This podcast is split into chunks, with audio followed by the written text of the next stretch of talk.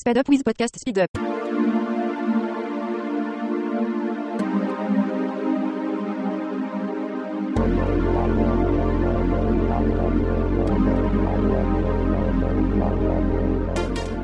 Rationally Speaking is a presentation of New York City skeptics dedicated to promoting critical thinking, skeptical inquiry, and science education.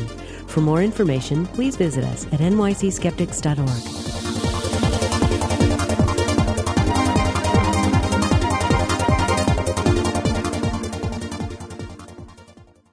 Welcome to Rationally Speaking, the podcast where we explore the borderlands between reason and nonsense. I am your host, Massimo Pigliucci, and with me, as always, is my co host, Julia Galef. Julia, what are we going to talk about today? Massimo, today we're going to talk about the thought experiment, the process of constructing an imaginary situation to help shed light on uh, how things really are. It's an indispensable tool in the philosopher's toolbox, and it's even got a long history in science as well.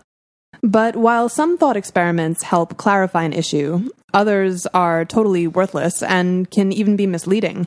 So I'd like to talk about some examples of thought experiments in science and philosophy and ask what are they good for and what distinguishes a valid thought experiment from an invalid one? It's a good question. By the way, before we go ahead, I'd like to say that the what you just said about thought experiments, which is that some of them are, you know, uh, interesting and, and bring up interesting, you know, conclusions or points, and other, on the other hand, are misleading or, or downright uh, wrong. Mm-hmm. Pretty much that applies to real experiments as well, right? I mean, sure. and in fact, it would be kind of interesting to figure out whether it applies to real experiments for similar reasons or is it because of completely different um, structure of the two. I, I actually think uh, there are some similarities in the way that real experiments and thought experiments can fail, but let's let, let's leave that as a, as a bit of a teaser and, and get to that in a bit. Um, for starters, maybe we should talk about the more successful thought experiments because there have been some some pretty um, some pretty illuminating thought experiments that have been used. Uh, you brought up a, one of my favorites in the teaser for this episode, uh, which was Galileo's thought experiment showing that um, objects of different mass will fall at the same rate. Right. So Galileo was faced, of course, with with Aristotelian physics, and uh, according to Aristotle, um, you know, bodies would fall at a different uh, at a different speed depending on the, on the mass, and uh, we know today that that is false. And the first one to point out uh, that that was the case was Galileo. And the interesting thing is that Galileo didn't do it by actually doing any experiment. I, I know that the mythology is that he actually went on the Leaning Tower of Pisa and dropped uh, weights of different, uh, you know, uh, bodies of different mass and all that. He never did that. Right, but this is even cooler. right, exactly. This is even better because he figured the whole thing just by thinking about it. And then uh, many, many years later, uh, during the Apollo 15 mission on the moon, uh, the experiment was actually done uh, in front of uh, cameras and broadcast throughout the world. And sure enough, it turns out that Galileo was in fact right. Um, and of course, the reason they did it on the moon is because there is no friction, and so there, you don't have to deal with with the um, interfering effects of of the atmosphere. But essentially, Galileo thought um, uh, in in this way. He said, "Well, look, there's there's suppose that there are two bodies." Uh, one is heavy, and the other one is is uh, you know light. And uh, according to Aristotle, they should fall down at different at different speeds. Now, what happens if you join them uh, somehow with a you know with a cord or something? Uh, now, from an Aristotelian perspective, you could think about the the combined body in two different ways. On the one hand, you could say, well, the combined body is now heavier because it's got the heavy body plus the light body, so it should go it should fall faster.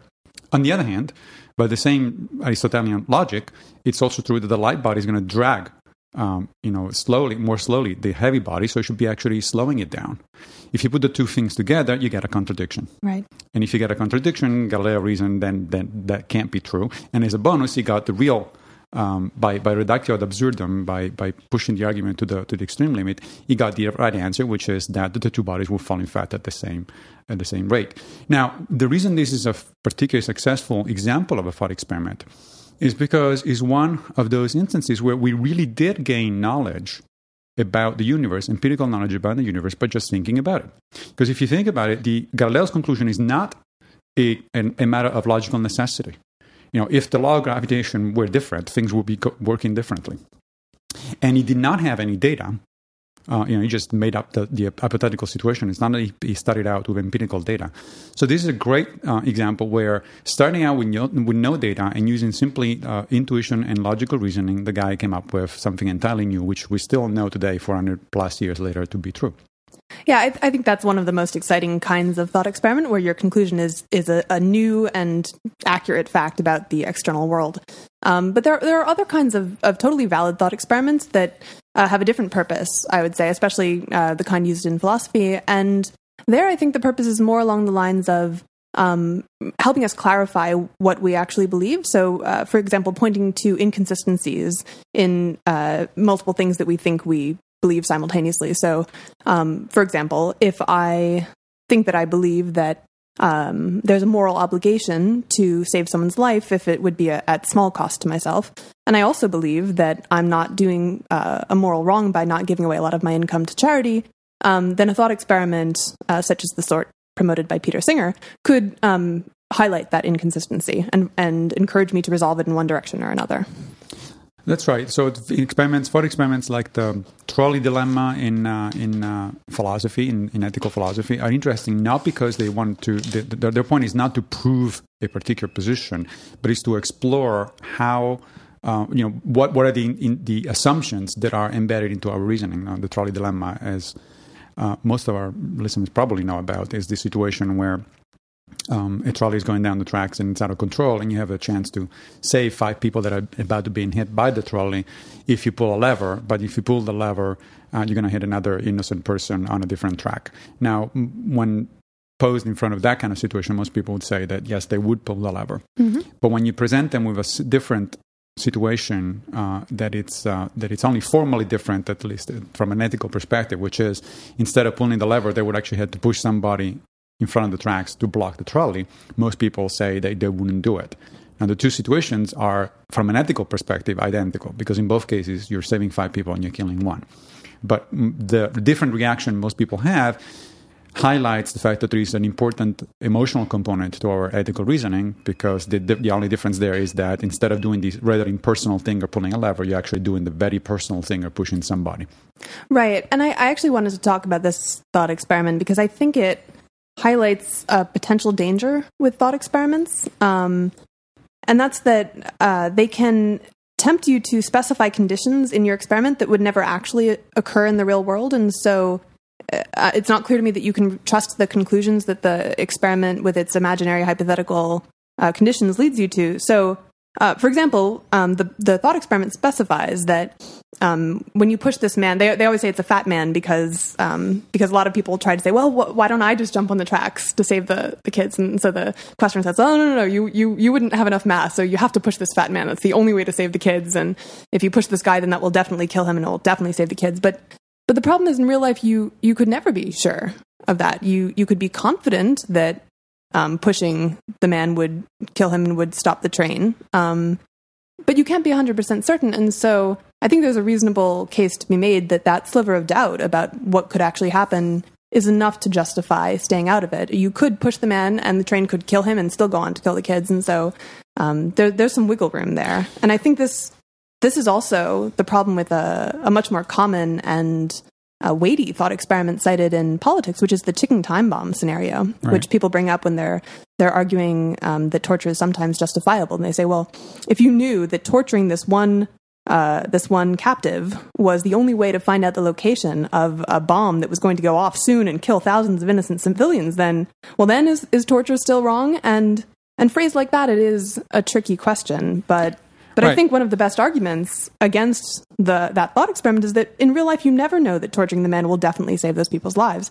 And so again, maybe that bit of doubt is enough to justify refraining from torture. I'm gonna. I think that's a very good point, but I'm gonna slightly disagree um, with with your take on this, and I'm gonna try to make a distinction. Um, I think that the point of those thought experiments, such as the trolley dilemma, is in fact to explore people's intuitions uh, or people's reasoning or people's assumptions about, say, moral reasoning. It's not to actually predict what people would do in, in practice, just like um, you know the actual the, the thought experiment Galileo did the point of that one wasn't to predict what would actually happen if you did drop two different uh, uh, you know bodies of different mass from the Tower of Pisa. In fact, had he actually done that experiment, it probably would have failed because of the interference of uh, of air, which would cause friction on the bodies. So, in other words, those kind of thought experiments in which you, are referring to these, you know, simplifying assumptions and very strict conditions, that's now different from a, a thought experiment in physics.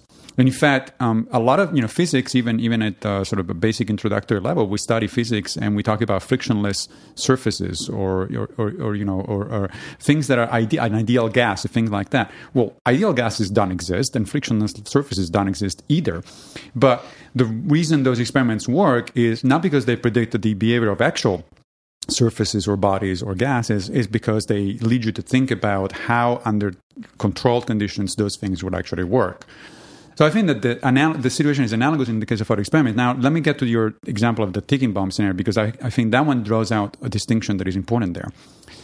If the question were really purely a matter of what our moral intuitions are, as opposed to being a question of actual policy. I think that question is a valid question. You know, what, what do you think? If, if, if you were faced with that sort of situation, what would you do? The trick is that, of course, as soon as you answer that question say, well, okay, maybe under those are those very special conditions, I think that it would be justifiable to do whatever it's possible to save you know a million people or something like that. As soon as you admit that in response to a thought experiment for an ideal situation, the, uh, the, the, the person that typically prompts you with that kind of question draws the conclusion that therefore it is acceptable policy to um, uh, to uh, conduct uh, you know engage in in, uh, in torture under actual real situations. But that wasn't the situation that is covered by the thought experiment.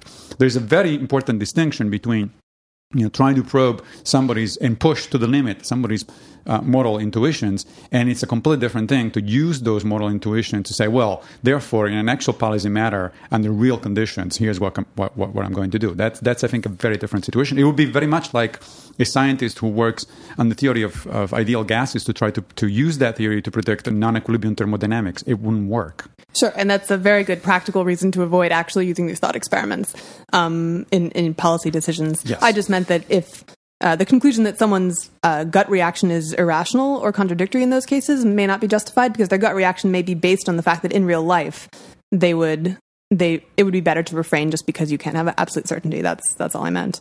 Um, and uh, we should we should also probably talk about uh, two of the other big problems that can arise in in thought experiments which is, uh, I would say, first, um, the problem that they can fool us into thinking that just because we can conceive of something, then it must be possible.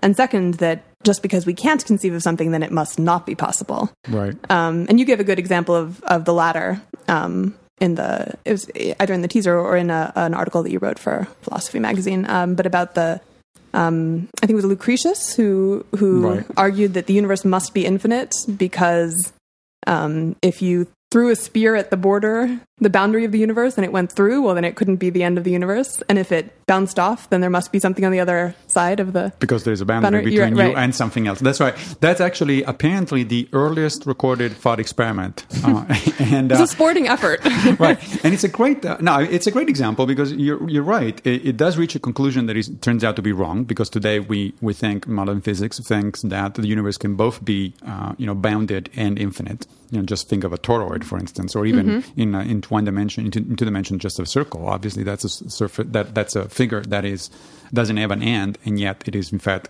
uh, you know confined to a particular. It's bounded. Uh, so Lucretius was definitely wrong, uh, but it's it's an interesting experiment both both in terms of sort of historical importance and also because it started out a tradition of other thought experiments that eventually went wrong, including in physics. I mean, Newton, uh, for instance, made a, a proposed a famous uh, experiment uh, involving buckets and rotating spheres and things like that to show that space is absolute. Well, it turns out he was wrong, and, you know, and he was Newton. He wasn't exactly the, the you know uh, somebody who didn't know anything about physics.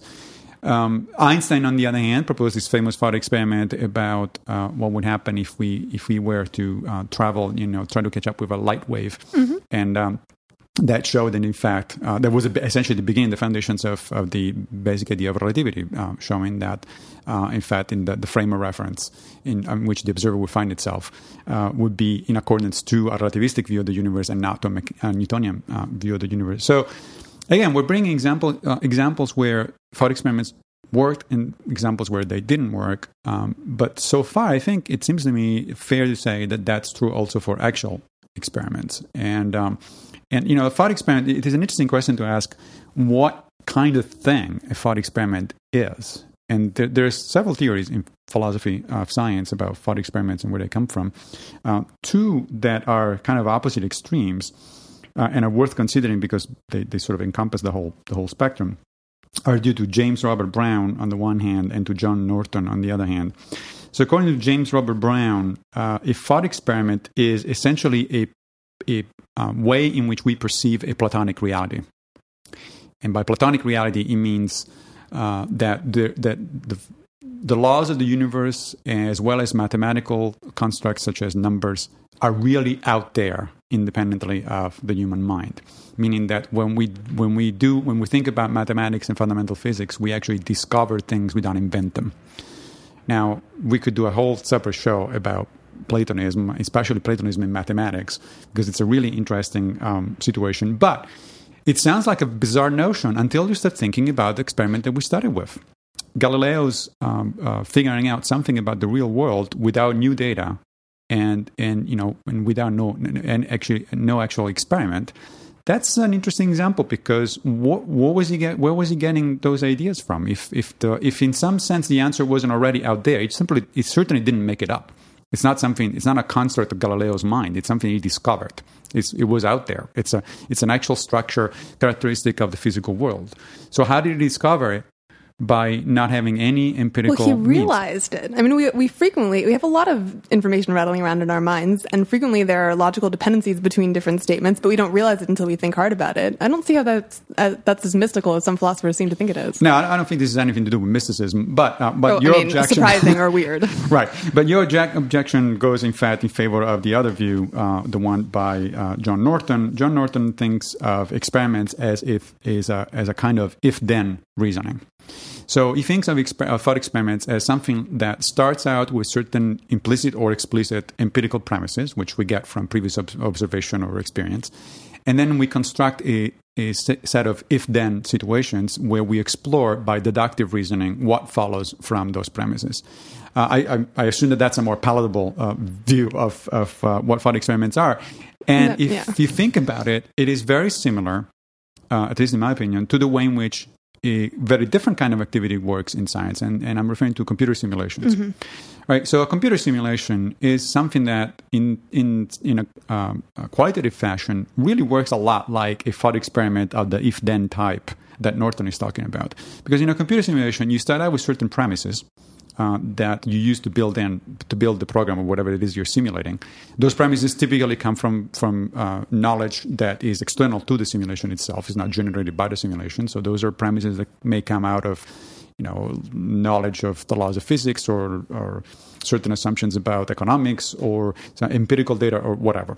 And then what you do is you write a computer program that is essentially a set of if then uh, statements and feedback loops that, by deductive reasoning, quantitative deductive reasoning, draws out the consequences of those assumptions, right?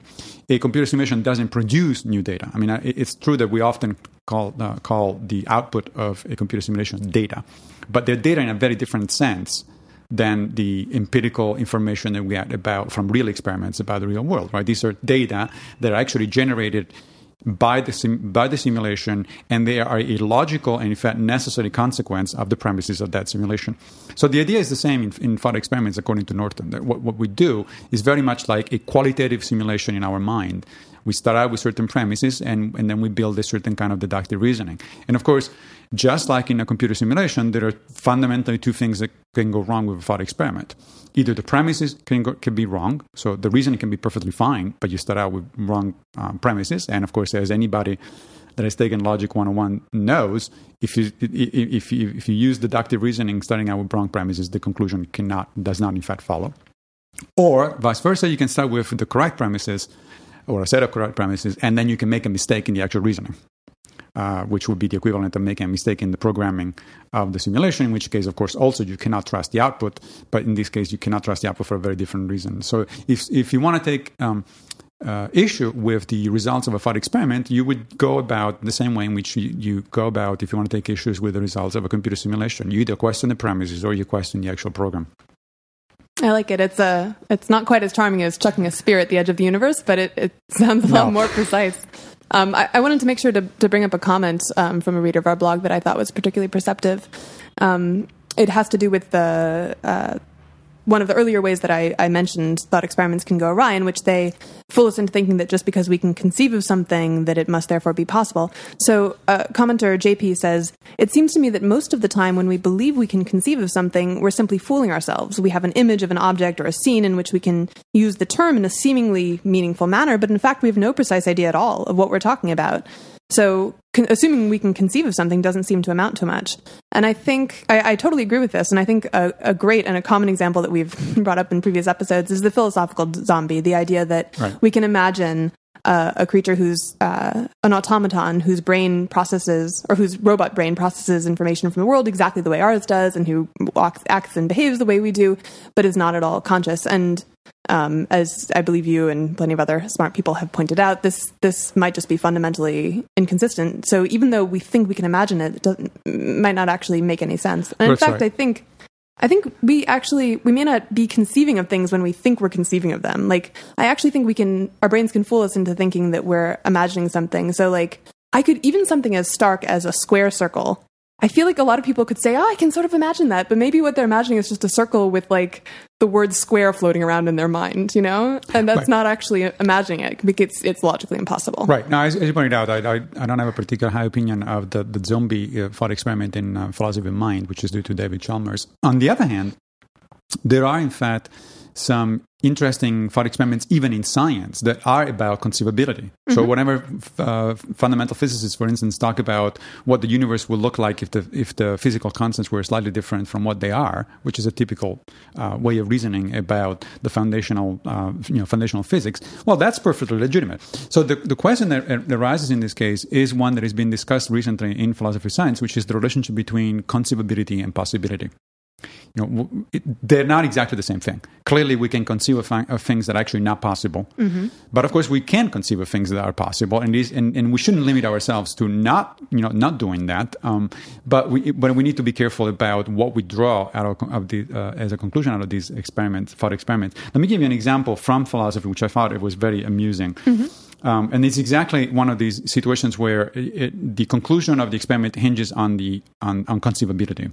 And here's two major philosophers who have very different ideas about what's conceivable. So uh, Frank Jackson famously proposed this experiment, uh, these thought experiments, to show, in his opinion, that there must be something wrong with physicalism. Physicalism is the idea that the mind and consciousness and uh, uh, reduce only to physical characteristics, mm-hmm. right?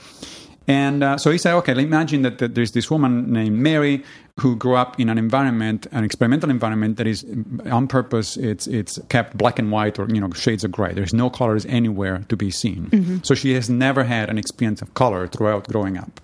She has been told about color by science, the scientists who are running the experiments, and it's, it's obvious that the scientists in this case would be engaging in something in a very unethical behavior. But nevertheless, it's a thought experiment. We can do anything we want. no right. human subject committees to bother us. You cannot go to jail for a thought experiment, right. I suppose. Um, but so, so the idea that Jackson put forth was that, well, look, then suppose that somebody then at some point opens the, the, the door and, and Mary steps, steps out of the, of the confines of the experiment and for the first time experiences color, she would have no idea of uh, you know what to expect. In other words, the, the actual experience would be very different from whatever she possibly have lear- has learned about color. Uh, which shows that there must be something more than just the physical descriptions and physical understandings of, of color. Okay, I, I, don't buy that that even at that point. But let's assume that you buy that there is something f- funny in fact about this situation. Mm-hmm. Well, Daniel Dennett, another philosopher of mine, uh, responded in this way. He said that this thought experiment, uh, in fact, he, he, he proposed a counter thought experiment that starts out just like Jackson's, but then when Mary leaves the lab, she says, "Ah, color perception is just as I thought it would be." In other words, in other words, the physical description given to her by scientists uh, prepared exact, her exactly for the the actual uh, you know sensorial experience. And what you take what you get out of this experiment is based on your assumptions. Do you think that a physical descriptions of a particular kind of experience is the same as or is as good as the actual experience or not? Depending on what on how you conceive of the relationship between physical experience and knowledge about the physical experience, you draw completely different results from the experiment. Yeah, you, have made this point before, and I, I, thought it was very well taken. Um, and I think the the original thought experiment illustrates another big danger of thought experiments, which is just that if you tell a convincing and believable enough story, then you know you can it's it's very easy to accept the conclusion without questioning the logic of the thought experiment itself. Right. Unless you're um, somebody smart like Dennett who actually comes up with a counter thought experiment. Sure. I mean, that's the that's the whole point, right? Of, of, these things, you put them out there so that people can actually look at the assumptions and the reasoning and, and point out where the flaw um, is. Sure. And there's so many that thought experiments that we're not getting a chance to bring up, but uh, but I understand that you have a few more waiting for us in the picks. So let's hurry up and move on to the rationally speaking picks.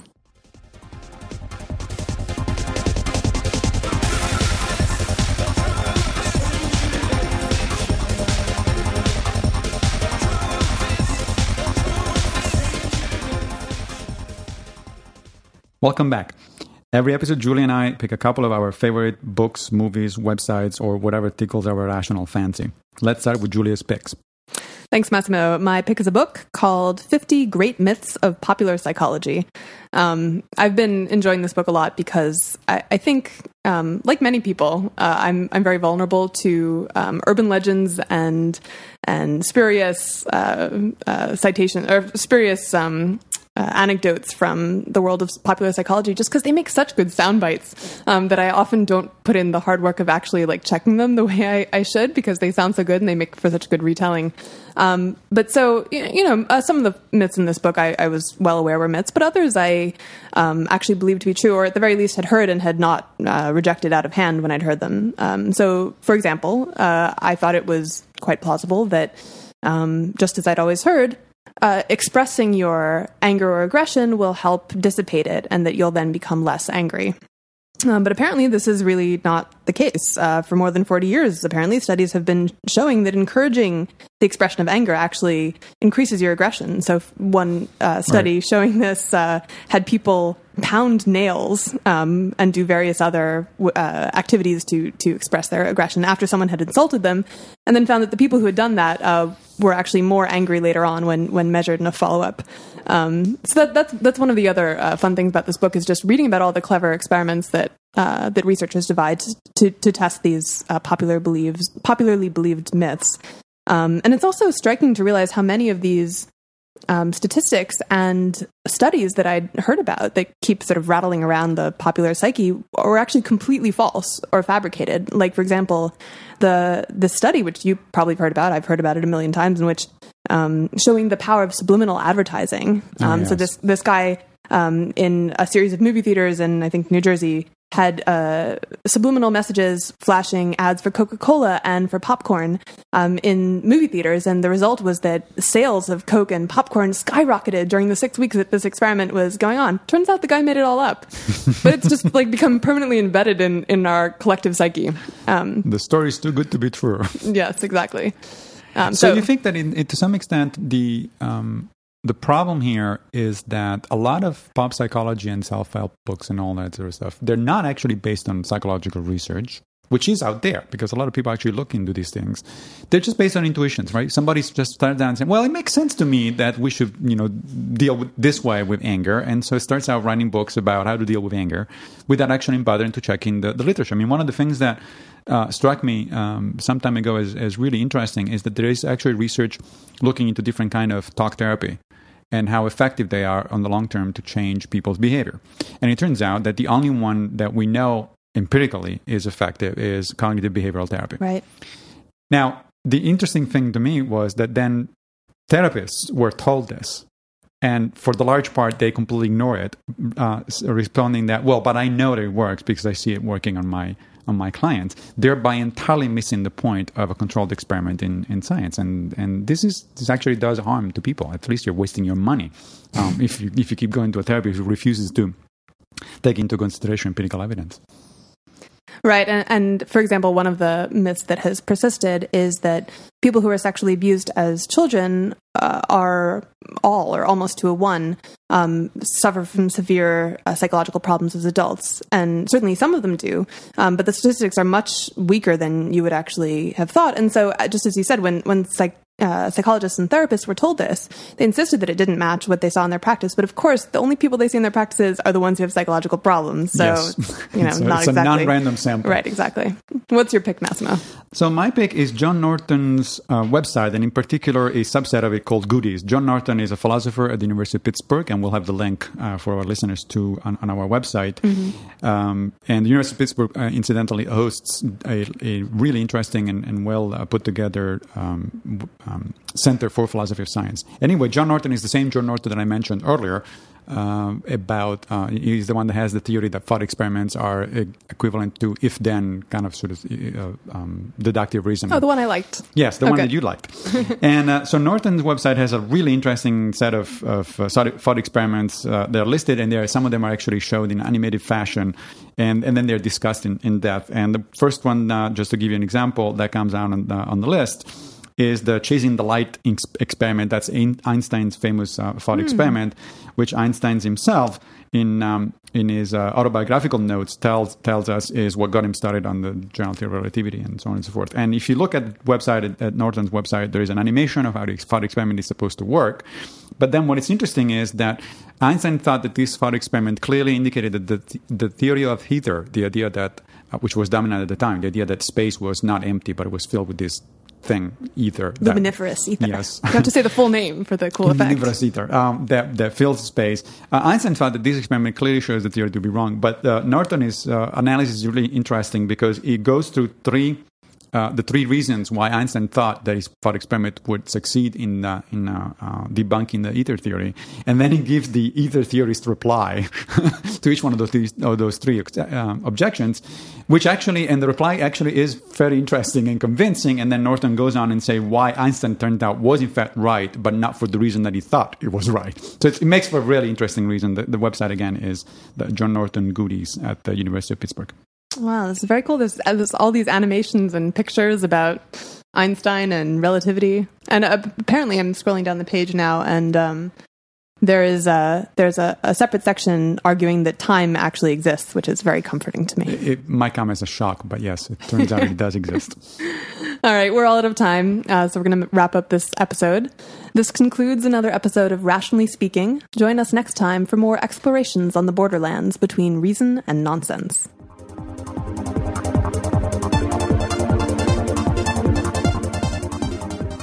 The Rationally Speaking podcast is presented by New York City Skeptics.